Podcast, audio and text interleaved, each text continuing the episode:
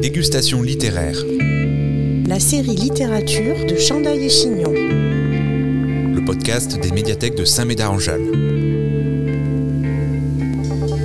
Marc Lévy, écrivain, évoque son livre La symphonie des monstres chez Robert Laffont, Versilio, avec Véronique Morel-Muraour, enseignante en Cagne pour les dégustations littéraires, cheminées ensemble des médiathèques de Saint-Médard-en-Jalles. Écoute, écoute, écoute, écoute, c'est Chandail et Chignon, le podcast des médiathèques de Saint-Médard-en-Jalles.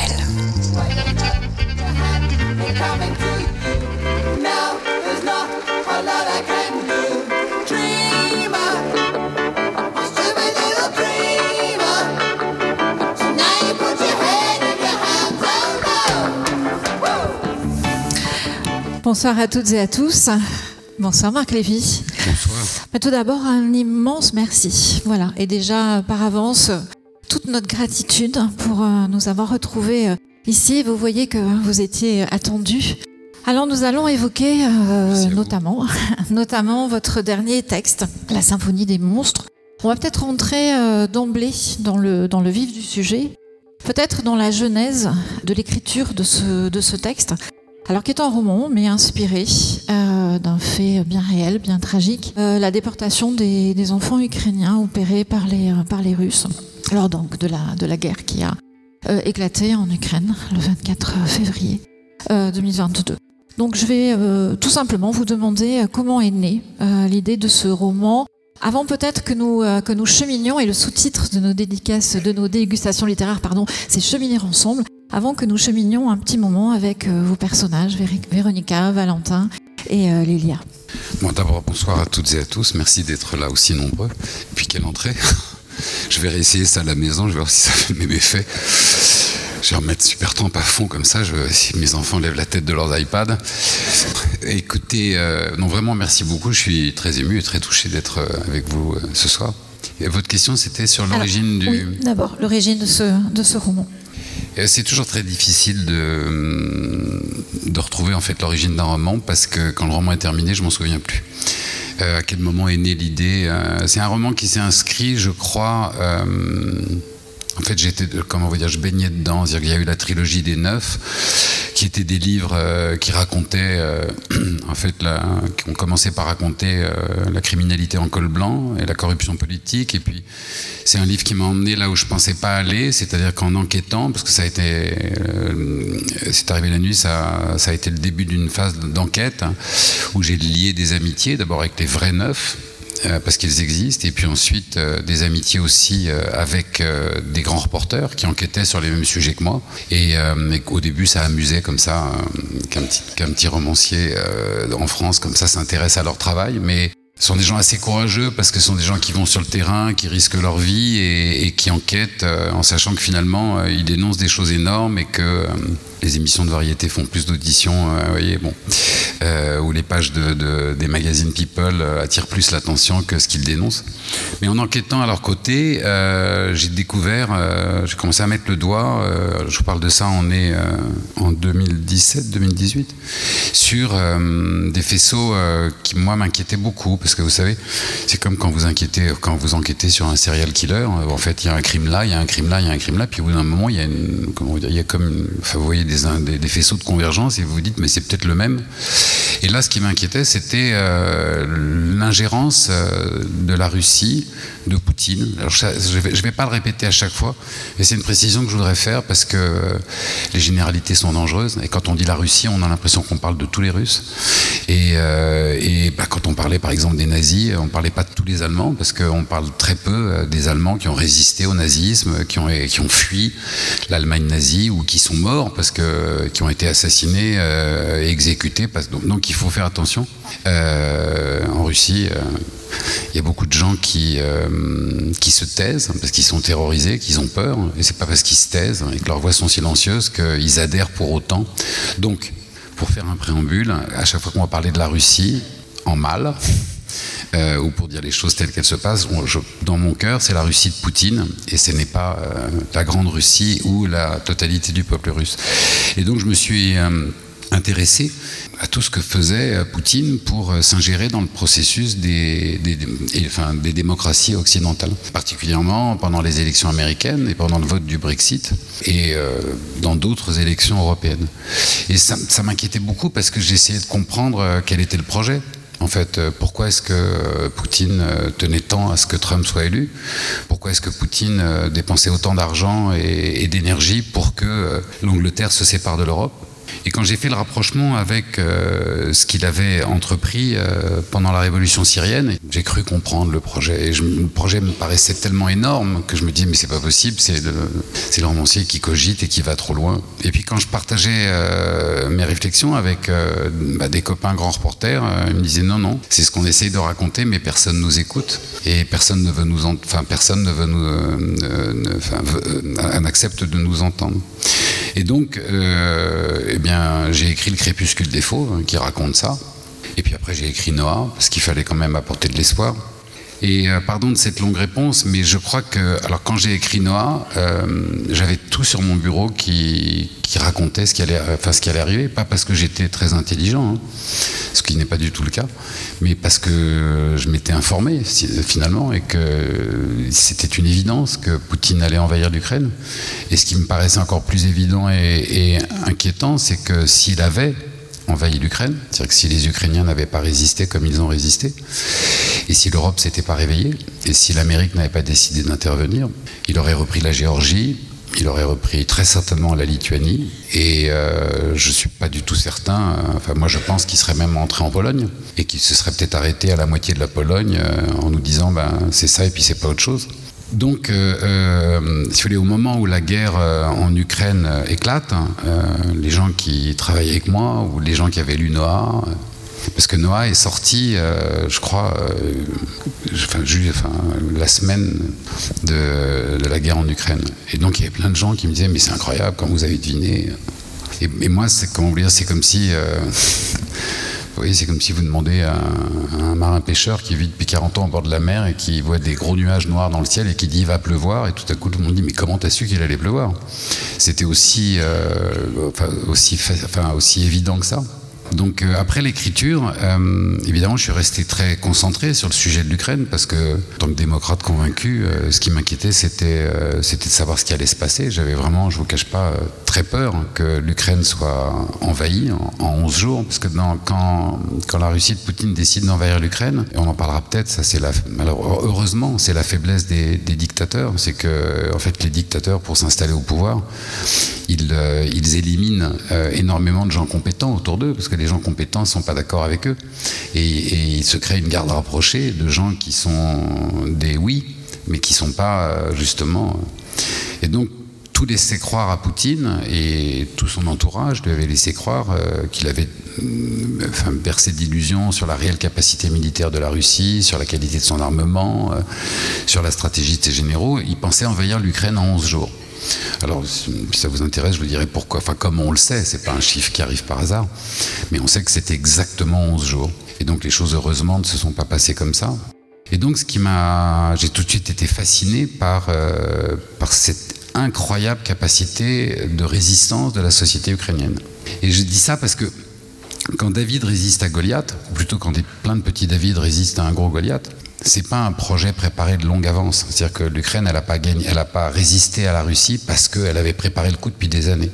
Mais c'est parce que tout à coup, euh, ce que nous on n'avait pas su faire en France pendant la deuxième guerre mondiale, où on a d'abord eu peur avant euh, de se réveiller quand les Alliés sont arrivés, ben en Ukraine ils se sont réveillés tout de suite. Et, euh, et, les hommes, les femmes, les jeunes, la jeunesse surtout, euh, bah, ils sont partis tout de suite. Que, et donc euh, des infirmières, des dentistes, des cordonniers, des boulangers ont tiré le rideau et ils ont pris le fusil et ils sont devenus euh, des, soldats. Et, euh, et, pas seulement des soldats ils sont devenus euh, des soldats des logisticiens et ceux qui étaient boulangers ont continué à être boulangers mais pour que les gens aient à manger toute la société ukrainienne s'est mobilisée avec une, ferveur et une, détermination qui n'était pas la détermination du perdant apeuré mais qui était la détermination du vainqueur dès le début. Et, et, même si cette détermination a été mise à rude épreuve, bah, le constat il est quand même là. Euh, on avance vers le deuxième anniversaire de la guerre et la grande Russie n'a toujours pas pris la petite Ukraine. Et loin s'en faut, euh, elle est pour l'instant heureusement euh, cantonnée avec un nombre de victimes épouvantable, mais elle est cantonnée dans les régions frontalières de l'Est. Donc ça, voilà, ça m'a passionné. Je me suis intéressé à ça. Et puis, je ne peux pas dévoiler mes sources. parce que c'est une promesse que j'ai faite et que ça m'empêcherait d'écrire les livres suivants. Mais disons qu'un jour, j'ai reçu un alors, un petit papier en disant euh, regarde ça. Et quand j'ai regardé ça, je me suis dit c'est pas possible. Euh, c'est impossible. Il ne peut pas y avoir euh, en 2023 un pays qui a mis en place une mécanique à très très grande échelle de kidnapping des enfants. C'est pas, pas possible. Pourquoi? Et c'est comme ça que ce roman est né, parce que j'ai, au deuxième document, euh, quand, j'ai lu la mécanique qui avait été mise en place, euh, mais qui, c'est une vraie mécanique, c'est-à-dire que c'est pas euh, quand on parle quand, on parle de la déportation des enfants, c'est pas juste tiens on va prendre un enfant on va le déporter, c'est-à-dire que c'est toute une logistique derrière. Et le, projet de, de, l'auteur de ce programme qui s'appelle Maria Lvova Belova était de kidnapper 700 000 enfants en Ukraine. Alors, elle n'a pas réussi à en kidnapper 700 000, mais enfin, elle en a kidnappé 80 000. Hein. Donc, euh, quand on parle d'otages, vous avez 80 000 enfants qui sont otages en Russie, qui ont été kidnappés en Russie, qui ont été euh, en, Ukraine, pardon, vous avez compris, qui ont été euh, convoyés. Vous voyez que, vous voyez ce que c'est qu'un embarquement d'un vol Air France. Vous voyez déjà le bordel. Donc, ou quand vous voulez monter dans un TGV. Donc, vous imaginez la, puissance logistique hein, pour transporter 80 000 enfants euh, sur une période de 15 mois d'un pays vers un autre. Et, euh, derrière, la création en accéléré euh, de pensionnats, de centres d'entraînement, de centres de rééducation. Donc ces enfants, ils sont kidnappés en, Russie, ils sont kidnappés dans les nurseries, dans les pouponnières, ils sont kidnappés dans les écoles, dans les maternelles, ils sont kidnappés dans la rue. Et puis ils sont convoyés. au début, ils étaient convoyés avec des armes parce que ça permettait d'assurer une, protection des armes. C'est-à-dire que, évidemment, quand la Russie faisait passer des missiles d'un endroit à un autre, bah, dans le convoi, il y avait euh, trois camions euh, avec 300, 400, 500 enfants qui protégeaient les missiles. Euh, et, ensuite, ils sont emmenés dans des centres de rééducation, enfin ces écoles. Et dans ces centres de rééducation, alors d'abord, on leur fait croire que leurs parents les ont abandonnés, ou que leurs parents sont morts, ou que leurs parents ne veulent plus d'eux.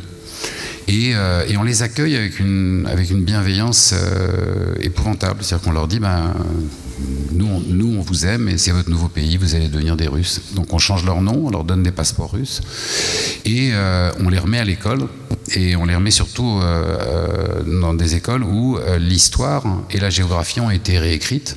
Et dans cette histoire et dans cette géographie, l'Ukraine n'a jamais existé. Et quand leur cerveau a été suffisamment lavé, qu'ils sont assez obéissants, euh, eh bien, on, les donne à des familles d'adoption qui, pour un certain nombre d'entre elles, touchent de l'argent pour, euh, pour les adopter. Et pour les plus âgés, c'est-à-dire ceux qui ont 16, 17 et 18 ans, alors on les met dans des camps de rééducation militaire afin que, dès leur majorité, ils puissent être incorporés dans l'armée russe et aller combattre euh, les Ukrainiens, alors qu'ils sont bien sûr eux-mêmes Ukrainiens. Donc euh, quand j'ai quand j'ai quand j'ai réuni toute la documentation, que j'ai eu toutes les preuves, que c'était pas une fable et que c'était une histoire vraie, et euh, quand j'ai reçu euh, un petit peu avant le rapport de Yale qui a servi à établir le, procès pour crime contre l'humanité qui, qui, a condamné et Maria Lvova-Belova et Vladimir Poutine, euh, je me suis dit, il faut que j'écrive absolument ça, c'est extrêmement important d'écrire cette histoire et que cette histoire soit connue. Je vous promets, les prochaines réponses seront plus courtes. Mais celle-là, elle était, bon, voilà, comme ça au moins c'est posé. Et là, justement, intervient, interviennent les pouvoirs de la fiction au travers de, trois personnages dont on va, dont on va parler. Euh, nous sommes, lorsque le roman s'ouvre, nous sommes dans la région de Carson, où euh, vit et euh, travaille dans un dispensaire une infirmière, Véronica. Je vais vous laisser en parler. Elle a deux enfants. Euh, une, fille Lilia qui est qui aborde cet âge un peu difficile où les adolescents vous échappent et puis un petit garçon il a 9 ans je crois Valentin et c'est un, un petit garçon extraordinaire marqué d'une différence il ne parle pas mais il écrit, il a des mots. et ce petit garçon va être, va être kidnappé il va se retrouver donc dans un de ces fameux pensionnats euh, en, en, Crimée. Donc Véronica, peut-être tout d'abord, cette femme euh, euh courageuse euh, qui va découvrir, enfin qui va découvrir, non, elle est, c'est une résistante à sa façon dans ce, dans ce dispensaire où elle apporte son aide sans relâche, euh, avec la tutelle du, chirurgien, on en parlera peut-être. Il reste l'image du chirurgien. si j'ai bonne mémoire, il n'a pas de, il n'a pas de prénom dans le, dans le texte. Hein. Et puis, donc, qui apprend donc un jour que son, petit garçon vient d'être enlevé.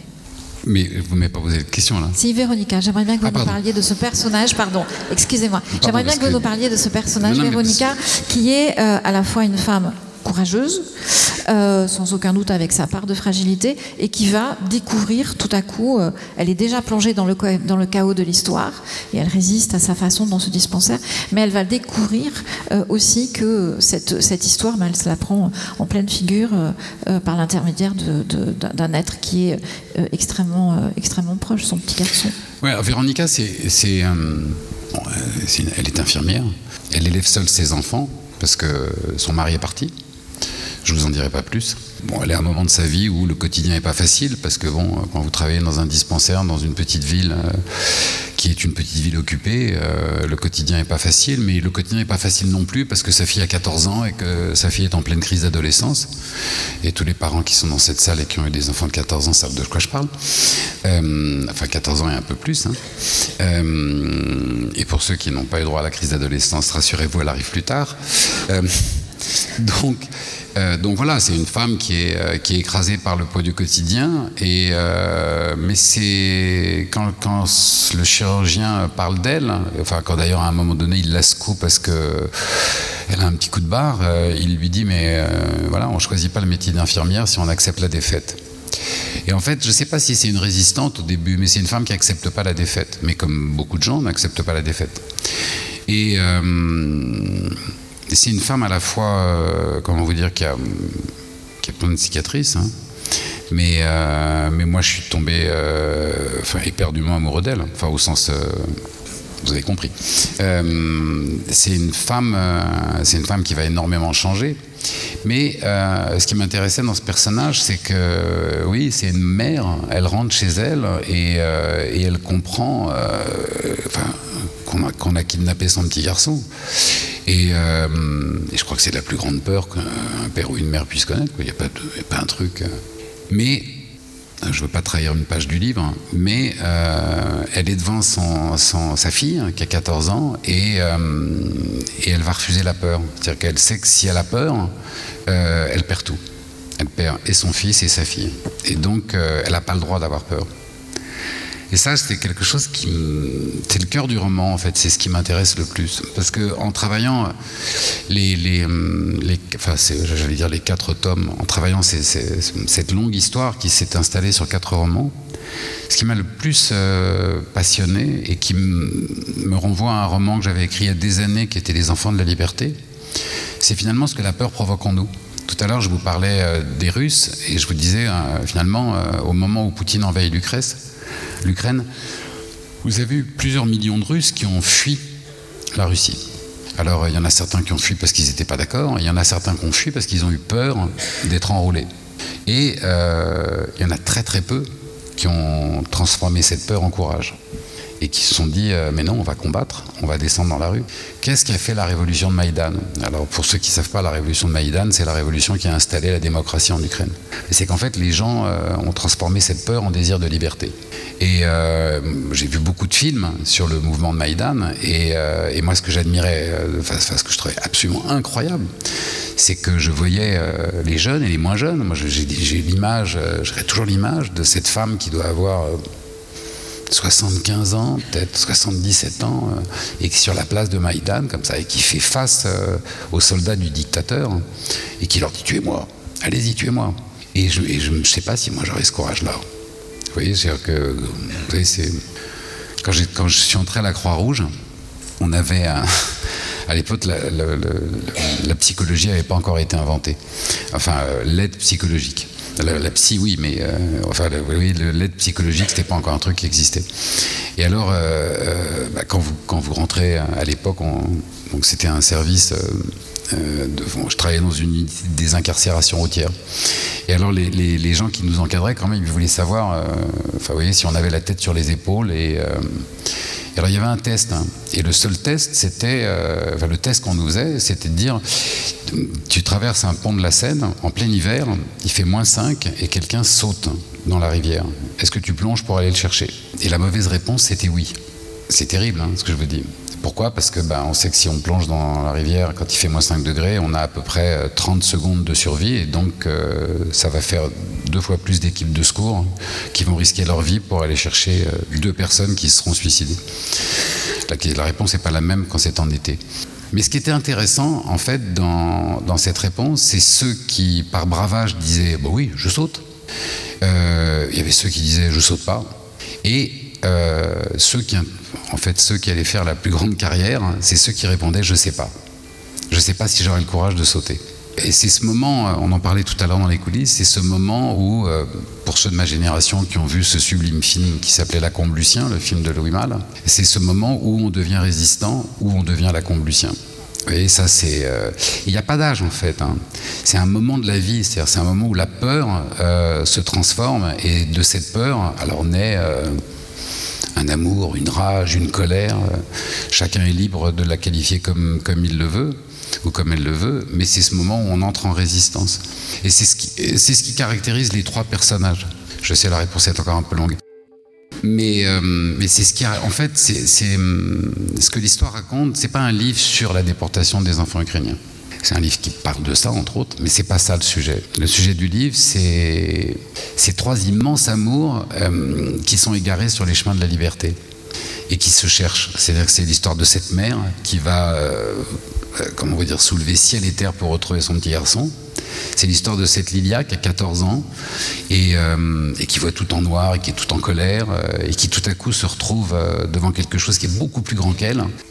On a touché un cheveu de son frère, ça la rend folle. Et donc, euh, avec tout son courage d'adolescente, euh, elle va euh, entreprendre un voyage en terre inconnue pour aller chercher son petit frère. Et puis, c'est le courage de ce petit garçon qui a 9 ans, qui a toutes les raisons d'avoir peur, quand vous allez voir ce qu'il vit. Et en fait, lui, sa peur, il, la balaye parce qu'il il a, il a cette capacité de se projeter dans un monde imaginaire. Et il va chercher dans son imagination tous les moyens de s'évader. Et il ne pense qu'à ça. Alors que c'est. Enfin, une cause, enfin, a priori, c'est une cause complètement désespérée. Et il va même rechercher des moyens de s'évader dans les films qu'il allait voir au cinéma avec son père. Euh, et il nourrit son espoir par cette envie de s'évader qui est absolument plus forte. Que contrairement à d'autres enfants qui sont là, il accepte absolument pas la fatalité. Et euh, au point d'ailleurs que ses copains se foutent de, enfin ceux à qui il parle de son projet d'évasion se foutent de lui. Et, il va monter euh, dans l'histoire des projets d'évasion. Euh, après, je veux pas vous, veux pas vous spoiler le livre. Mais voilà, donc en fait, c'est ça le roman. C'est euh, c'est sur une femme, une adolescente, un petit garçon qui n'avait pas du tout été programmé pour être des résistants, voyez mais qui à un moment donné, euh, bah, parce que c'est des gens ordinaires qui, confrontés à une situation extraordinaire, bah, sont devenus eux-mêmes extraordinaires. Il me semble que c'est d'ailleurs une des constantes de votre, votre écriture. Euh, il y a une phrase de, de, Lilia, on en parlait il y a quelques instants, une question que, que j'aime beaucoup. À quel moment devient-on complice du malheur si on ne fait rien? Pour qu'il cesse le malheur englobe là bien plus hein, que, le simple, euh, que le simple chagrin, cette refus, ce refus de la, de la fatalité qui va, vous venez d'en parler, se confondre aussi avec une, initiation toute particulière au travers de cet âge aussi particulier qui est, euh, qui est euh, l'adolescence. J'ai envie de vous, de vous demander, hein, vous écoutez parler comme ça de la, de la puissance justement de l'imagination que l'on trouve chez, chez Valentin et de cette capacité à, résister au, malheur qu'il qui le frappe et à, cette, à ce qui pourrait être fatalité qu'il refuse. Vous croyez à la puissance, euh, j'ai envie de vous dire, comme tout à l'heure, subversive de l'imagination? Bah, Sinon, je ne ferais pas ce métier. Hein. Ah oui. Bah, moi, quand j'étais à l'école, euh, je revenais avec des bulletins épouvantables à la maison. Et enfin, ils étaient épouvantables parce qu'il euh, il y avait toujours le même commentaire qui revenait c'était élève rêveur. Et même quand il est en classe, il n'est pas là. Et bon, c'était pas du tout un compliment. hein. Mais bon, j'en ai fait mon métier et c'est grâce à ça que je suis là ce soir. hein. Donc euh, oui, je crois beaucoup à la, à la puissance subversive. euh, Et la question suivante, au-delà de la fiction, est-ce qu'il y a euh, une dimension éthique que vous attachez à l'imagination, à l'écriture de la fiction? Est-ce que vous adossez la fiction? Et on ne parle pas de leçon de morale, hein, on est bien d'accord, mais à une certaine, je sais pas, j'ai envie de dire colonne vertébrale éthique. Je crois que ça, c'est un choix qui appartient euh, à chacun. En fait, euh, vous pouvez décider euh, de photographier la vieille usine désaffectée toute pourrie, ou vous pouvez décider de photographier la marguerite qui a réussi à se frayer un, chemin dans le béton et qui a poussé. Et moi, j'avoue, cette naïveté-là, c'est la marguerite qui m'intéresse. Donc, alors je ne sais pas si c'est un choix éthique, hein, mais comment vous dire, raconter le désespoir, ça m'intéresse pas. Ce qui m'intéresse, c'est de raconter l'espoir là où on ne sait pas le trouver, euh, ou là où on ne le voit plus. Euh, je trouve que le livre a un pouvoir, je ne parle pas des miens, hein, je parle du livre en général. Le livre a un pouvoir, comme le cinéma d'ailleurs, c'est de, de faire pousser l'empathie. Et l'empathie, ça n'a rien à voir avec euh, la compassion. hein. L'empathie, c'est le fait de- d'aimer la différence, tout simplement. C'est de la comprendre et, de l'aimer au lieu, de la comprendre au lieu de la juger. C'est de la ressentir euh, au lieu de la repousser. Et puis c'est euh, de, comment on dire, d'être curieux au lieu d'avoir peur. Euh, c'est- en fait, en tout cas, c'est ma définition de l'empathie. Et le roman nous permet ça parce que le, ro- le roman, euh, roman nous, fait rencontrer des personnages qu'on n'aurait peut-être pas rencontrés dans la vraie vie. Et, euh, tout à coup, ces personnages, il y en a toujours un auquel on va s'identifier à un petit moment. Pas, nécessairement en bloc, mais il y a un moment donné qu'un personnage va dire quelque chose ou va être confronté à une situation. Et tout à coup, ça nous touche parce euh, parce qu'on l'a pas vu venir. Parce qu'en fait, c'est une confidence à laquelle on n'était pré- euh, on n'était pas préparé, ou parce que ça vient chercher en nous quelque chose qu'on n'a pas dit, ou qu'on n'a pas osé dire. Et moi, je dois beaucoup à mon père de m'avoir fait euh, découvrir ça sans avoir cherché à me l'expliquer. Par exemple, mon, père m'obligeait jamais à lire quelque chose, mais il, il lâchait des livres comme ça, euh, comme s'ils étaient un peu cachés pour que je les trouve et que je les lise. Par exemple, je me souviens d'un livre qui a vraiment marqué ma jeunesse, qui était Les raisins de la colère.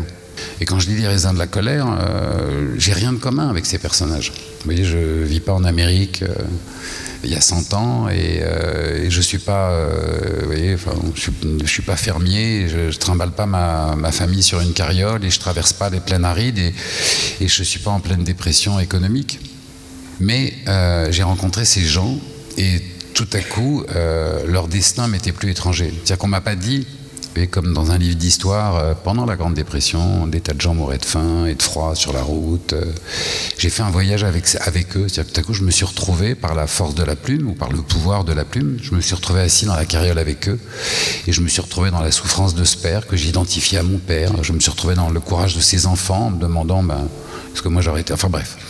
Et ce livre, euh, c'est un livre qui a complètement ouvert. Enfin, je crois que j'avais 13 ou 14 ans quand je l'ai lu, et c'est un livre qui a complètement ouvert ma conscience. Euh, beaucoup plus que, que, des tas de livres d'histoire. Et je crois que le, le- livre, il a ce pouvoir-là. Alors, euh, on peut dire éthique, hein, mais je sais que, comment vous dire, consacrer du temps à écrire dans un roman un salaud qui serait un pur salaud, euh, j'aurais l'impression de perdre mon temps. C'est comme un cuisinier qui se dirait tiens, je vais faire un mauvais plat. Et vous dites bon, bon. Alors qu'un cuisinier euh, euh, travaille l'acidité très poussée parce qu'il trouve qu'il y a un truc à découvrir et que, et que peut-être il va donner un. Je ne veux pas dire que tous les personnages doivent être bons, mais je sais que si j'ai un salaud dans, dans un de mes romans, euh, ce qui m'intéresse, c'est le moment où je vais réussir à faire sortir son moment d'humanité. C'est ça qui m'intéresse. Donc, Vous croyez au pouvoir de la nuance? bah, en ce moment, on en aurait bien besoin. Euh, crois, oui, bien sûr. Je crois évidemment au pouvoir de la nuance. Enfin, je crois aux, vertus plus qu'au pouvoir, à l'importance de la nuance. Parce que c'est, en fait, on, ne comprend que dans la nuance. Sinon, on est, porté par une émotion euh, vers le jugement. Et euh, il n'y a que dans la, enfin, bien sûr, la compréhension, c'est euh, l'art de la nuance. Mais je parlais de la crise d'adolescence tout à l'heure, mais euh, comment dire, le voyage à travers l'adolescence, qu'on soit adolescent ou parent, c'est un voyage dans l'art de la nuance. C'est jamais un voyage dans le bloc. la, fracture, si on reste dans la nuance, elle n'a pas lieu, parce que dans la nuance, euh, on arrive à établir le dialogue. Et la nuance, c'est par exemple de, se renvoyer à sa propre image et à ses propres souvenirs. Vos personnages vous en apprennent sur vous? Je suis trop pudique pour leur poser la question. Mais je sûrement. Enfin, je veux dire que. Ils enfin, en tout cas, ils m'apprennent beaucoup de choses. Euh, sur moi, euh, j'oserais pas leur demander. Mais oui, oui, enfin. Euh, oui, oui, c'est-à-dire que. Je ne sais, pas si c'est vrai ce que je vais vous dire, mais je crois que finalement si on se met à peindre, à faire de à jouer jouer d'un instrument de musique, à chanter, à écrire, que ce soit des poèmes ou, ou, des pages sur un cahier, c'est parce qu'on a besoin de trouver un autre moyen d'exprimer des choses qu'on n'arrive pas à dire à haute voix. Donc c'est un, rapport qu'on entretient avec la pudeur. Moi, quand j'étais petit garçon, je, je, n'arrivais absolument pas à, parler. Euh, et, ma mère savait si j'allais bien ou si j'allais mal au morceau de piano que je jouais en rentrant de l'école. Donc, euh, parce que si elle me demandait comment s'est passée ta journée, euh, même si je m'étais fait sortir de cours ou que j'avais une punition, je disais toujours bien. Et puis en, fait, si, je, si je jouais d'une certaine façon, elle rentrait dans ma chambre, elle me disait Bon, qu'est-ce qui va pas? Donc vous voyez, c'est aussi euh, la nuance. Mais euh, j'ai perdu votre question. Non, c'était non. Je, crois que vous l'avez pas perdu du tout. Bon, ça va. Euh, c'est, on, sent très bien justement le rapport, je dirais presque charnel, que vous avez avec vos vos personnages. juste peut-être une, dernière question générale sur eux, mais vous avez tout à fait le droit de, me parler d'autres personnages que ceux qui sont dans, la symphonie des, monstres. Vous avez du mal parfois à les, à quitter. On voit revenir par exemple le groupe des, le groupe des Neufs, les, euh, ces, euh, euh, hackers de la, de la liberté. et d'ailleurs j'en profite pour vous demander si la symphonie des, des monstres c'est le quatrième tome qui n'était pas forcément attendu ou est-ce que c'est autre chose? Et est-ce que ces personnages vous collent à la peau? Attendez, parce qu'il y a plein de questions dans votre question et vous savez que les garçons ont beaucoup de mal à faire deux trucs à la fois. Vraiment dans la conversation. Donc, euh, dans l'ordre, euh, la question la plus simple, c'est est-ce que c'est le quatrième tome? Oui, c'est euh, oui, c'est le quatrième tome. Enfin, c'est-à-dire que oui et non, c'est pas un quatrième tome dans la mesure où les personnages principaux ne sont pas les neufs. Donc, c'est pas une suite de la trilogie. Et c'est vraiment un livre qui est complètement indépendant. Mais c'est un livre dans lequel des personnages des précédents romans entrent dans l'histoire. Mais je me suis arrangé pour qu'ils entrent dans l'histoire, comment vous dire, de la même façon que, des personnages qui n'existaient pas avant entrent dans cette histoire. Donc ils n'entrent pas dans l'histoire avec tout leur bagage, tout leur vécu. Et tout ce, qu'il fallait savoir d'eux, je le, redis d'une autre façon, enfin j'espère, dans, euh, dans cette histoire-là. Mais c'est un tome c'est-à-dire que c'est pas un tome 4, mais c'est la même collection de livres. Alors, euh, en sachant que le côté, euh, dans le premier tome, euh, dans, le premier, dans le premier tome, il fallait installer les personnages, et comme ce sont des Robins des Bois qui, des temps modernes, mais qui ont un outil particulier, qui est celui du codage, il fallait être un peu plus, il fallait un peu plus présenter ça, en fait si vous faites un, roman euh, sur, les Robins des Bois des temps anciens, euh, bah, au début, il faut quand même bien montrer leurs arcs, leurs flèches et leurs arbres et installer leur univers. Et puis après, vous n'en avez plus besoin parce que c'est ce qu'ils font qui vont compter. Donc déjà, dans la deuxième partie, euh, enfin dans le deuxième tome, qui était C'est arrivé la nuit, j'avais plus besoin de cette référence à la technique. leur savoir-faire, il était installé. Et là, encore moins. Donc voilà, c'est pas un tome 4 dans la mesure où de toute façon déjà Noah n'était pas un tome 3 puisque Noah c'est une histoire aussi indépendante. Les seuls qui sont vraiment liés, les deux histoires, c'est euh, c'est arrivé la nuit et le crépuscule des faux. Mais euh, oui, c'est la même c'est la même collection. Et il y avait une autre question dans votre question. Et vos personnages, vous avez du mal à les, à les quitter ah, Ou est-ce que certains personnages vous collent particulièrement plus longtemps à la peau que d'autres? Oui, oui.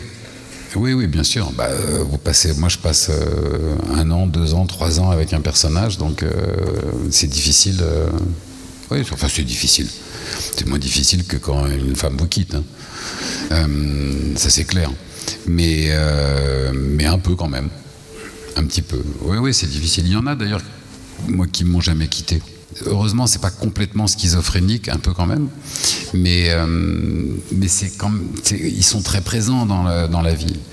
Euh, un jour, j'ai fait une peur bleue à mon meilleur ami sans le vouloir parce qu'on marchait dans les rues de mon quartier. Et c'est un, on se connaît depuis euh, toujours. Et en passant devant un immeuble, sans me rendre compte, j'ai montré de fenêtre, j'ai dit tiens, tu vois, ça c'est l'appartement de Julia. Et puis on, a continué à marcher, et puis je le voyais, il cherchait, il cherchait, puis il s'est arrêté, il m'a dit Julien. J'ai pas connu Julien. Et, euh, je, naturellement, je dis bah si, c'est l'héroïne de toutes ces choses qu'on ne s'est pas dites. Et là, je l'ai vu, il m'a regardé en disant oula, ça va pas bien. Enfin, plutôt, il m'a dit ça va pas mieux. Mais moi, à chaque fois que je passe devant cet immeuble, je relève la tête. Bon, euh, mais euh, on en a parlé d'ailleurs euh, à midi. je ne peux pas imaginer qu'un marionnettiste, hein, voyez, quand la journée est terminée, il remette sa marionnette dans sa boîte sans lui dire bonsoir. C'est peut-être une part d'enfance qui s'efface jamais, mais il y a ce rapport avec les personnages. Et alors, il y, en a quelques-uns qui, sont beaucoup plus présents que d'autres. Et, qui, même si le livre a été écrit il y a très longtemps, je pourrais en parler comme si je les connaissais vraiment, enfin comme s'ils existaient dans la vraie vie. Et, pas m'en rendre compte. Je pourrais en parler avec des copains dans un dîner et, jusqu'à ce qu'un copain me rappelle qu'ils n'ont pas vraiment existé. Quand je serai plus là, ils me diront, ils diront que j'étais fou. La symphonie des monstres, c'est aussi un, livre sur l'amour. Surtout, oui. Ouais. C'est une. Est-ce que l'écriture est pas pour vous, hein, c'est pas, pas, du tout ce que je veux, ce que je veux dire. Mais est-ce que l'écriture a une fonction de, réparation, réparation, euh, réparation du monde, euh, à travers la place que, que l'amour occupe dans l'histoire euh, de, vos, de vos personnages, au pire moment d'ailleurs souvent. Moi, je crois que c'est plutôt. De Et moi, si je peux juste me permettre, il me semble que deux hackers reviennent parce que il faut aller jusqu'au bout désormais de l'amour. Rien en dire, rien dire de plus, mais. Mais en fait, si, on, parle de réparation, ça veut dire que. Alors, je vais vous faire ma réponse autrement. Je suis trop pudique encore pour parler de réparation. Parce que pour parler de réparation, il faudrait que ça voudrait que je veux regarder, j'ai du temps pour regarder mes cicatrices, vous. Ou c'est peut-être de la fierté. Euh, mais hum, c'est plus pour construire que pour réparer. Je, crois. Je crois que le si on parle de réparation, euh, il y a presque une façon de se victimiser. je, suis pas, je suis de loin pas le plus à plaindre. Et, euh, en fait, comme le temps est limité, hein, par définition, je trouve que la, enfin, moi, la construction euh, m'attire plus. c'est plus optimiste.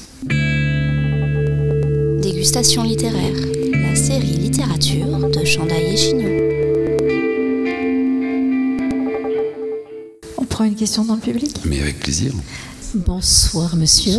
En début de, rencontre, vous nous avez dit, si vous me posez la question tout à l'heure, je vous répondrai à propos des 11 jours de Poutine. Ah. Donc je vous pose la question. Oh, c'est une question très technique. Euh, en fait, euh, un char, c'est pas du tout un véhicule autonome. Un char, ça consomme 600 litres de carburant par jour. Et donc, euh, autour d'un char, pour qu'un char avance, euh, il faut qu'il y ait euh, six véhicules autour. Parmi ces véhicules, il y a la quantité de nourriture pour les soldats qui l'accompagnent, il y a la, quantité de carburant, il y a la quantité de munitions, parce que dans un char, vous ne mettez pas 60 obus. Vous voyez, selon le char, il y en a 4, 5, 6. Quand les premiers véhicules russes se sont, se sont fait décimer. Euh, bah, euh, comment dire, tous, les, experts militaires se sont évidemment immédiatement intéressés euh, à l'approvisionnement qui restait au milieu des champs. Et on s'est rendu compte que toute la logistique correspondait à un, approvisionnement de 11 jours. Et alors c'est un, truc technique, mais parfois enfin, ça rentre dans la, la compréhension de l'art de la guerre. Vous savez, on a eu ces images au 12e jour, au 13e jour, où on voyait de façon très étrange des soldats russes qui sortaient à toute vitesse d'un char intact au milieu d'un champ et qui partait en courant, alors que le char n'était pas touché. Alors là aussi, il y a une explication. C'est qu'en fait, les, chars, euh, sur les chars européens, sur les chars occidentaux, la tourelle du char, elle, c'est un moteur qui fonctionne à l'électricité. Mais dans les chars russes, la tourelle, elle est alimentée par la génératrice du moteur. Donc quand il n'y a plus d'essence, la tourelle tourne plus. Donc les soldats russes, ils se retrouvaient dans un char qui était immobilisé au milieu d'un champ parce qu'il était en panne d'essence, parce qu'il n'y avait plus de carburant, et en plus, ils pouvaient plus, la tourelle pouvait, donc ils pouvaient même plus tirer contre ceux qui allaient leur tirer dessus. Donc les gars, ils ouvraient le couvercle et ils partaient en courant. Euh, donc voilà comment, euh, en fait, c'est l'analyse de, toute la logistique qui avait été mise en place et qui a été abandonnée euh, sur le terrain qui a permis de déterminer que l'invasion avait été programmée pour 11 jours. Une autre question Madame, bonjour. Je vais répéter votre question. Alors la question de Madame, c'est de savoir si les, personnages de mon premier roman, qui s'appelait Arthur et Lorraine, réapparaîtront un jour. Écoutez, j'aimerais beaucoup non, j'aimerais beaucoup. C'est-à-dire que c'est pas, euh, pas un refus de ma part. Mais quand vous rappelez, alors je les ai fait revenir. Hein. Il y a eu vous revoir. Euh, j'ai donné de leurs nouvelles dans Mes amis, mes amours. Et je crois que dans Elle et lui, je me suis même arrangé pour que. Euh, non, dans Ghost in Love, hein, quand Thomas part à San Francisco, comme par hasard, il loue un Airbnb et c'est la, maison de Lorraine. Ce qui était vraiment un pur hasard. parce que dans tout San Francisco, il est tombé sur elle. Mais ce qui est, ce qui est comment dire, au-delà de l'envie euh, de, faire revivre des personnages, il faut leur trouver une histoire. Et il faut leur trouver une histoire qui soit cohérente avec euh, l'histoire précédente. Euh, parce que si vous êtes heureux de les retrouver, vous, ne pouvez pas être heureux de les retrouver autrement que dans une continuité, pas nécessairement de leur histoire, mais de ce qu'ils sont et de ce qu'ils sont devenus au travers. et donc, je vais être très honnête avec vous, pour l'instant, j'ai pas trouvé d'idée pour les faire revenir. Mais dès que j'en trouve une, je peux vous dire que cela, je serais hyper content de les retrouver. Je crois qu'on a pris date. Euh, une autre question Bonsoir. Bonsoir, madame. Euh, je m'interrogeais sur euh, comment vous trouvez vos titres. parce que souvent, j'ai l'impression que moi, je les comprends à la fin du livre, pour ma part. Alors, c'est absolument les faire chercher. non, non, mais c'est. je, je dis pas ça pour rien en fait, c'est parce que euh, un, titre en fait, il faut qu'il y ait une résonance quand le livre est terminé. Pas euh, le à bon sens et bien sûr, mais le titre finalement, euh, quand on va se souvenir du livre, c'est l'écho de l'histoire. Donc très souvent, le titre arrive soit avant que j'écrive l'histoire, et il peut être amené à changer, soit il apparaît euh, pendant l'écriture. C'est-à-dire que tout à coup, euh, je suis en train d'écrire une phrase et je vois le titre. Et c'est comme ça que la plupart des titres euh, naissent. Alors pas tous, parce que quand c'est pas l'un ou pas l'autre, alors, pardonnez mon français, mais c'est la merde. C'est-à-dire que quand le titre n'est toujours pas là à la fin du livre, alors là, il faut le trouver. il y a eu comme ça deux, trois romans. il y a des petites anecdotes sur les titres. Par exemple, L'étrange voyage de Monsieur Daldry le vrai titre, le titre d'origine, c'était L'étrange voyage d'Alice Pendlebury. Sauf que on parlait des personnages. Pendant l'écriture du roman, Daldry est devenu mon meilleur ami. Et je n'arrivais pas du tout à le quitter à la fin du roman. Mais euh, je voulais même pas rendre le manuscrit tellement je voulais pas le quitter. Parce que tous les jours, je passais un moment avec lui. Euh, et vraiment, j'ai adoré euh, Enfin, j'ai adoré Ethan. J'adorais parler avec lui et j'aurais pu rajouter 40 pages de, livres rien que pour continuer la conversation avec lui. Et comme je savais qu'il allait vraiment me manquer, j'ai changé le titre parce que comme ça, à chaque fois, je parle de lui. J'aime beaucoup Alice, hein. Je lui en veux pas d'avoir fini avec lui. Mais c'est quand même un de mes meilleurs amis, quoi. Euh, et donc, euh, voilà. C'est pour ça que ça s'appelle L'étrange voyage de Monsieur Davry. Donc voilà, il y a quelques titres comme ça qui ont. Euh, qui sont nés après. Mais ça fait, ça, fait vraiment partie de l'écriture, le titre. C'est euh, c'est comme un prénom qu'on donne, quoi. C'est un truc vachement important. Une autre question? Bonjour. Euh, Bonjour, mademoiselle. Justement, par rapport à L'étrange voyage de Monsieur Daldry, c'est le livre qui m'a le plus marqué. Merci. Et euh, je voulais savoir si, comme la, la, question précédente, s'il y aurait une suite et si les personnages vous suivent encore aujourd'hui. Daldry me suit tout le temps, lui. Il veut pas me lâcher. Ou c'est moi qui veux pas le lâcher. J'adorerais, mais alors là, euh, j'adorerais trouver une suite. À... Mais alors là, c'est très compliqué. C'est très compliqué parce que euh, vous avez des fins qui sont ouvertes. Et donc, c'est dans une fin ouverte, il y a la possibilité de raccrocher une nouvelle histoire. Euh, Daldry et Alice, quoique, me donner une idée. J'espère dans un autre emploi, euh, bah, ça pourrait. Non, non, c'est. Mm, ouais. Mais euh, bah, là, au moins, je me souviendrai de l'endroit où le roman est né. Euh, Et je vous l'enverrai, c'est promis. Non, non, mais euh, parce que je viens tout à coup de réfléchir euh, à un truc. Mais euh, oui, j'adorerais ça, tiens. Ce serait super, merci. Et vous reviendrez en parler ici. Une autre question? Oui. Bonsoir. Bonsoir, madame. Est-ce que vous écoutez de la musique lorsque vous écrivez ou est-ce que vous écrivez dans le silence? Et le premier livre grâce auquel je vous ai découvert, c'était Les Enfants de la Liberté. Oui qui a été également lu par mon père et où il a mis des annotations que j'ai eu beaucoup de plaisir à revoir souvent. Côté musique, je crois qu'on a qu'on est fan de la même personne. Alors j'écoute de la musique en écrivant, mais pas du super trempe. Pourquoi? Parce qu'en fait, euh, je peux écouter que de la musique, pas des chansons. Parce que si j'écoute d'autres mots, je peux pas écrire. Mais euh, j'écoute de la musique et en fait, euh, c'est jamais par hasard. C'est-à-dire que tout à l'heure, je parlais du marionnettiste. En fait, ma fille de 7 ans, mais c'était le cas euh, des autres enfants avant, ça c'est pour répondre sur la question du silence, elle adore venir jouer dans mon bureau quand j'écris. Et, et, très souvent, elle se met, alors elle a une petite maison et puis elle a plein de, petites, plein de petits personnages et puis elle oublie complètement que je suis là euh, et, puis ça parle, les personnages se racontent des histoires, et puis elle est l'un, elle est l'autre, et puis ils s'engueulent ou ils font des trucs ensemble. Et à chaque fois que je la regarde, je me dis, on fait exactement le même métier. Mais c'est vrai, hein, je vous jure, on fait exactement le même métier. Et d'ailleurs, on se dérange pas, parce qu'elle, euh, quand, elle, quand elle fait ses voix avec ses personnages, bah, de temps en temps, je, mais, sinon, elle me dérange pas du tout. Mais en fait, euh, ce qu'elle fait, c'est qu'on parlait de Valentin tout à l'heure, elle part dans un monde imaginaire. Et en fait, écrire, c'est ça c'est partir dans un monde imaginaire. Même si l'histoire est ancrée dans le réel, même si c'est votre propre histoire, si vous racontez votre propre histoire, ben, à moins que vous racontiez ce qui s'est passé depuis le début de la journée, euh, vous repartez dans le monde imaginaire des souvenirs que vous avez de votre propre histoire. Donc c'est un voyage dans l'imaginaire. Et ce voyage, c'est hum, comme le Grand Bleu. C'est-à-dire qu'il y a un moment où bah, vous êtes là, euh, sur la Terre, et puis il faut aller euh, dans ce monde imaginaire pour vous retrouver euh, vos marionnettes, vos petits personnages, les faire parler et les faire vivre. Et la musique, c'est une gueuse extraordinaire, vraiment. C'est incroyable. C'est que c'est un accélérateur pour vous, pour vous faire descendre dans le grand bleu et, y rester.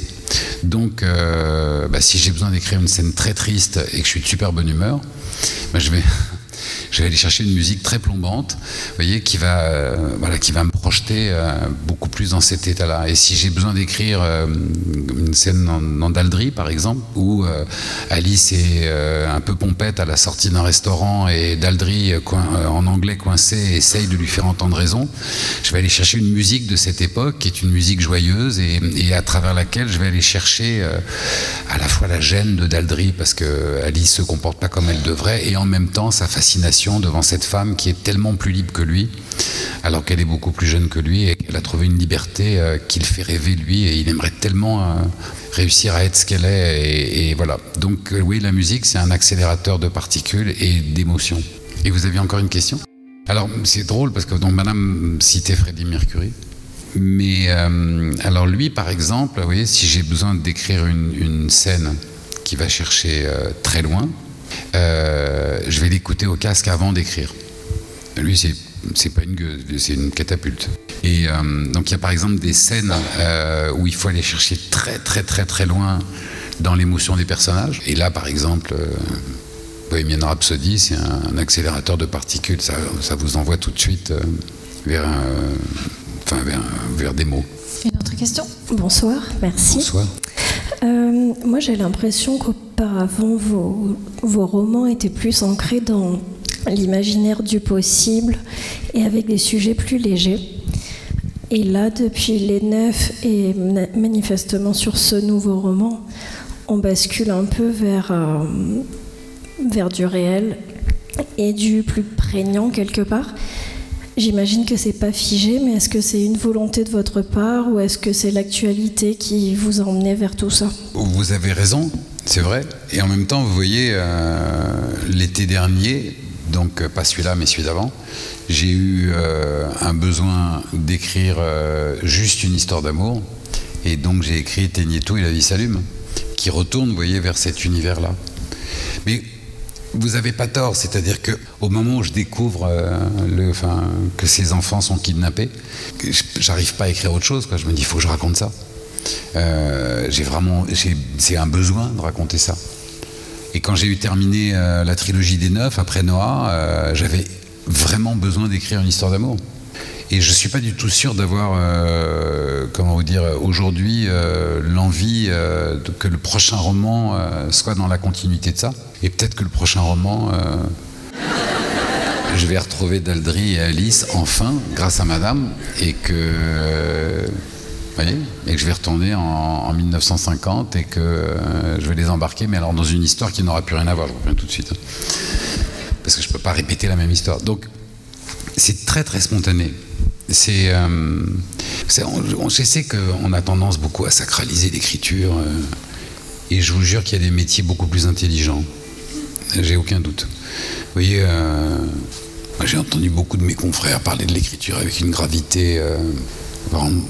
et la page blanche, le syndrome de la page blanche. Moi, je vous assure que la page blanche chez le chirurgien, elle est beaucoup plus angoissante que chez l'écrivain. Non, mais franchement, parce que moi, à la rigueur, vous voyez, quand, quand je ne sais pas ce que je vais écrire, je sors mon chien.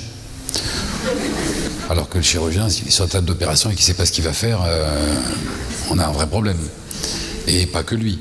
Donc euh, il faut toujours, enfin, il faut relativiser euh, quand même les choses. Et, finalement, je crois que c'est aussi simple qu'un cuisinier qui cuisine pas pour choper une étoile, mais qui cuisine pour inventer un bon repas avec des amis. Oui, c'est-à-dire que en fait, quand vous rentrez, quand vous rentrez en cuisine, je ne parle pas euh, quand vous cherchez euh, désespéré à 20h en rentrant du boulot une tranche de jambon pour, pour faire des coquillettes à vos enfants, euh, ce qui m'est arrivé souvent. Mais quand vous avez envie de vous mettre en cuisine, vous ne vous mettez pas en cuisine pour que les gens fassent waouh, waouh, waouh. Vous, vous mettez en cuisine pour que les gens disent mais qu'est-ce que c'est bon, est-ce que je peux en reprendre?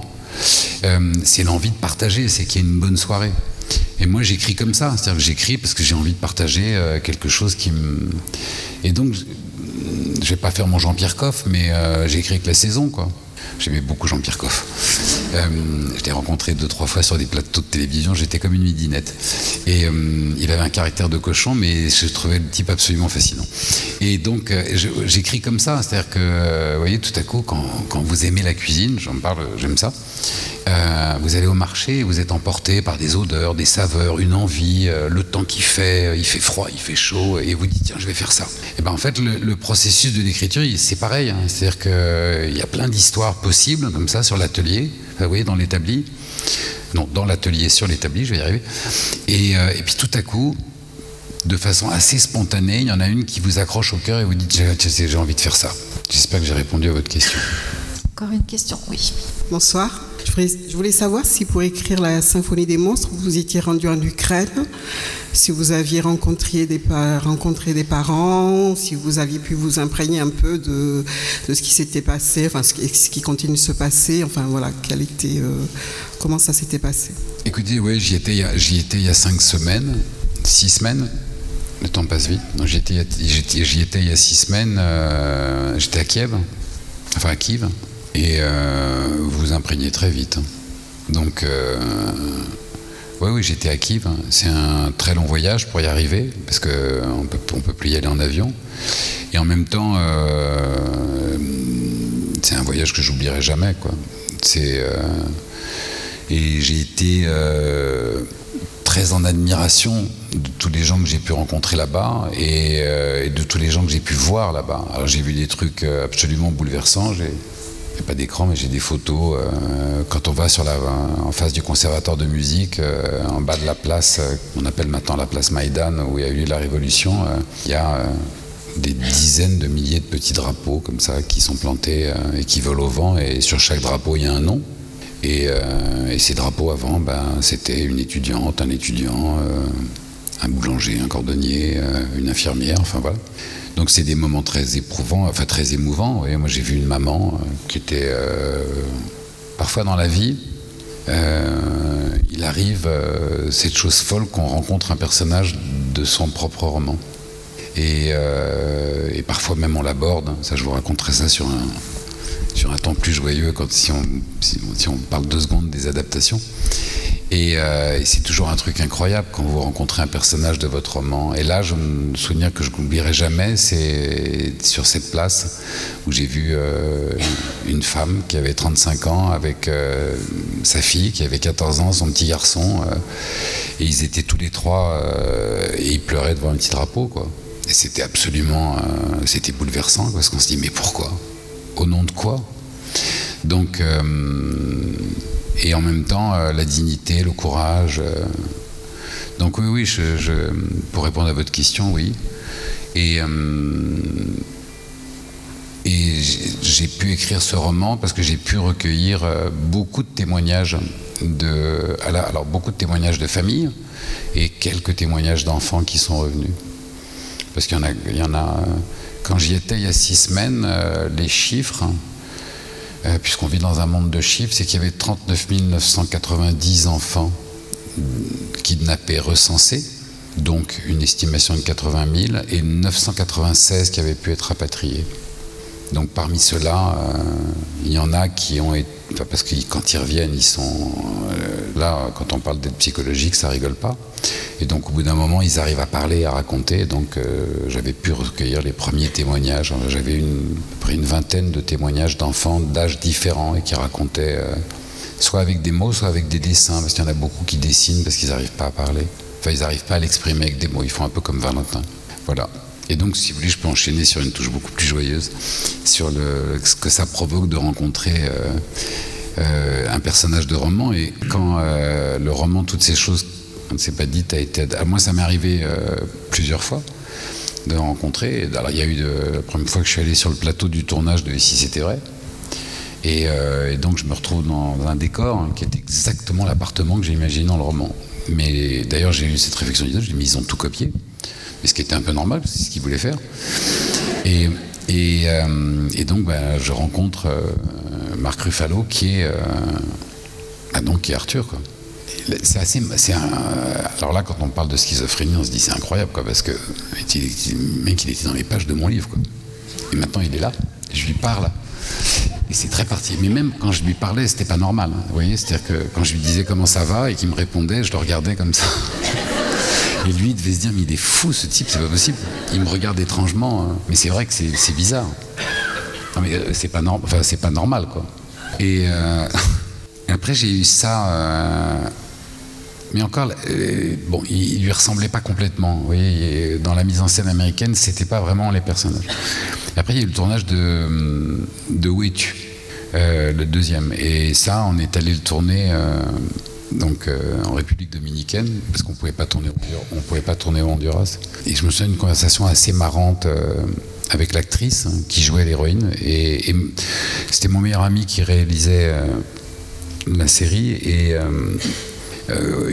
comment dire, il y avait beaucoup de problèmes d'avion pour amener, parce que c'était au, fin fond de la République dominicaine, et donc il y avait une petite piste en herbe, et tout le matériel euh, du tournage arrivait par un petit avion et euh, bah, les seconds rôles euh, ou les troisièmes rôles qui avaient 4 jours, 5 jours de tournage, ils arrivaient par ce petit avion. Et un matin, comme ça, moi j'étais tous les jours sur le tournage, et un matin, mon meilleur ami me dit avec une voix d'escroc, il me dit non, t'as été à la Croix-Rouge toi? Et donc je lui dis bah oui, pourquoi? Il me dit bah ça tombe bien parce que le type qui doit jouer le directeur de la Croix-Rouge, il n'a pas pris l'avion. Et il me, il me met une veste et il me dit allez, t'y vas. Alors bon, ça il n'y avait pas beaucoup de dialogue, donc euh, j'ai su faire. Mais il y a une scène euh, dans, la série où euh, je conduis la Jeep et l'actrice, qui, qui était Elsa Longini, elle est à côté de moi et j'ai une conversation avec elle. Et on a, cette conversation qui est filmée, quoi. Et, et j'ai arrêté la Jeep et je lui ai dit, ah, pas du tout comme ça. Mais pas du tout comme ça. Ce qui est une faute parce que vous n'avez jamais le droit d'intervenir sur le metteur en scène. Euh. Et donc elle m'a regardé. Comment ça dit, non, mais elle ne peut pas réagir comme ça, c'est pas du tout le personnage. Et, euh, donc on s'est marré et, voilà, je lui ai parlé euh, et on a refait la scène autrement. Là aussi c'est assez étrange, que vous dites, mais en fait je suis en train de dire à, à quelqu'un que je la connais mieux qu'elle.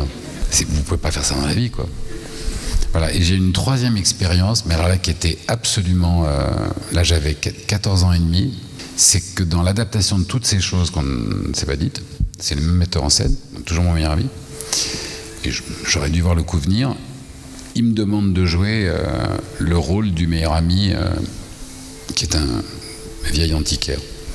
Et dans, une des premières scènes, je, dois danser avec celle qui incarne l'héroïne. Et ça, je me souviens toujours parce qu'on tournait dans un appartement à Paris, il y a un vieil air de jazz comme ça, et on danse un espèce de slow.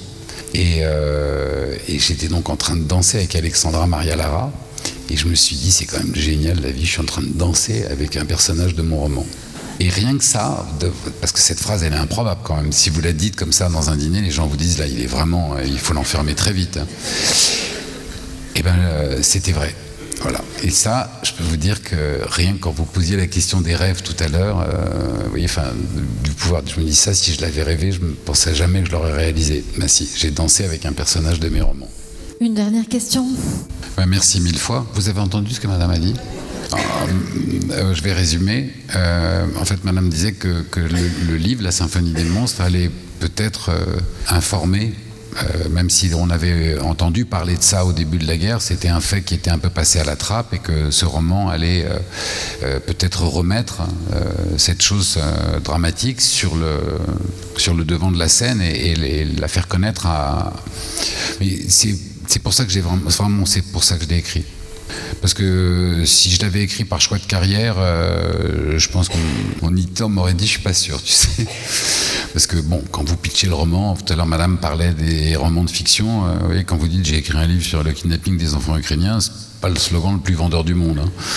Et euh, mais ça m'était égal. il fallait que j'écrive cette histoire. Vous savez, vous parliez tout à l'heure de réparer les. Réparer quoi déjà L'amour qui permet de réparer. Et vous ah oui, de plutôt construire. Moi, quand j'étais quand j'étais petit garçon, euh, je comprenais pas pourquoi j'avais pas de grands-parents. Et quand je posais la question, il y a 6-7 ans, euh, c'était difficile qu'on me réponde, voyez, parce que, bon, c'est des choses qu'on peut pas dire à un petit garçon de 6-7 ans. Puis quand j'ai eu 10-11 euh, ans, euh, on m'a expliqué pourquoi j'avais pas de grands-parents. Alors j'ai posé une question, si je comprenais pas pourquoi on avait fait ça, quoi. Qu'est-ce pouvait, quelle folie des hommes Pourquoi est-ce qu'on avait, euh, pourquoi est-ce qu'on avait euh, torturé ma grand-mère? Pourquoi est-ce qu'on avait euh, gazé mon grand-père et ma grand-mère? Et pourquoi on les avait brûlés Qu'est-ce qu'ils avaient fait? On savait pas me répondre parce que c'est pour pas expliquer à un enfant de 11 ans la barbarie. Et puis quand j'ai eu 12-13 ans, il y a une question que j'ai posée qui était vraiment importante pour moi. Et je la posais d'ailleurs pas à mes parents, mais je la posais à mes profs. Et je leur disais, mais comment on a laissé faire ça? Parce que à si grande échelle, comment on a laissé faire ça? C'était inconcevable dans la tête d'un jeune. Et la réponse qu'on me donnait toujours à l'époque, et qui devait servir de réponse définitive, c'était on ne savait pas. Et derrière ce mot, on ne savait pas. Alors il y avait des gens un peu plus honnêtes qui disaient on se doutait, mais on ne savait pas. Mais j'ai dû me contenter de cette réponse, vous voyez, j'ai dû vivre avec cette réponse toute ma vie. Alors, je peux vous dire que quand j'ai eu terminé la trilogie des neufs et quand j'ai écrit euh, Éteignez tout et la vie s'allume, mon éditeur ne rêvait que d'une seule chose, c'est que j'écrive un autre Éteignez tout et la vie s'allume ou un autre d'Adri. Seulement, euh, moi, je venais d'apprendre ce qu'on faisait aux enfants ukrainiens. Et pour répondre à votre question, que ce livre ait 50 lecteurs, 100 lecteurs euh, ou des dizaines de milliers de lecteurs, je me suis dit, il faut qu'on sache. Parce que comme ça, au moins, tous les gens qui auront lu ce livre, un, ils pourront pas dire je sais pas. Et deux, euh, même s'ils n'en offrent pas un autre à quelqu'un, ils pourront raconter cette histoire. Et plus il y aura de gens qui seront au courant de ça, et hum, plus les Ukrainiens qui sont en train de mourir aussi pour notre liberté, parce que c'est l'Europe entière qui défendent, ben, sauront qu'ils ne sont pas seuls et que même si on est loin, euh, on pense à eux et je peux vous dire que quand mon père me parlait de la résistance, euh, ce dont il me parlait, la plus grande souffrance dont il a été capable de me parler, c'était de la solitude, qui avait à résister seul. Et quand on se met à résister, quelle que soit la résistance que l'on entreprend, le fait de savoir que des gens pensent à vous et vous soutiennent, même si c'est juste moralement, c'est déjà énorme. C'est un influx énorme. Donc j'ai vraiment, écrit ce roman pour ça. J'ai écrit ce roman pour que tous les gens qui le lisent euh, sachent et puis, puis racontent cette histoire.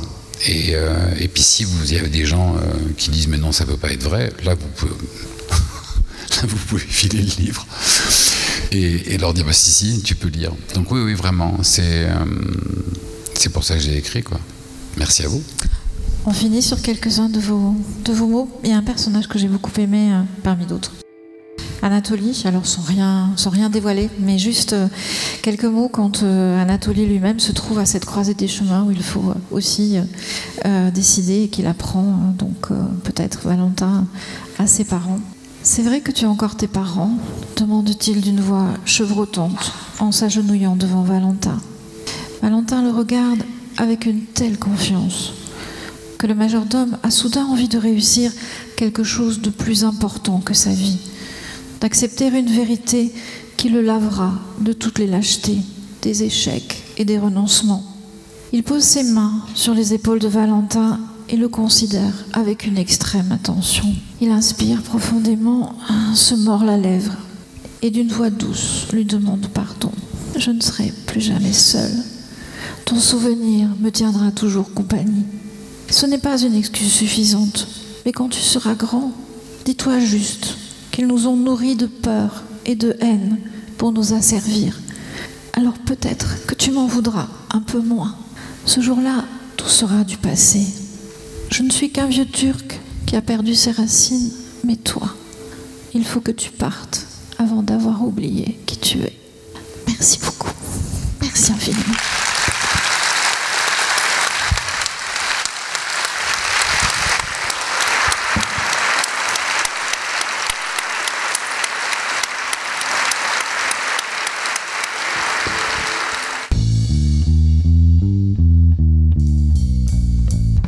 Semez vos envies et cultivez votre curiosité en attendant le prochain podcast des médiathèques de Saint-Médard-en-Jalles. Abonne-toi.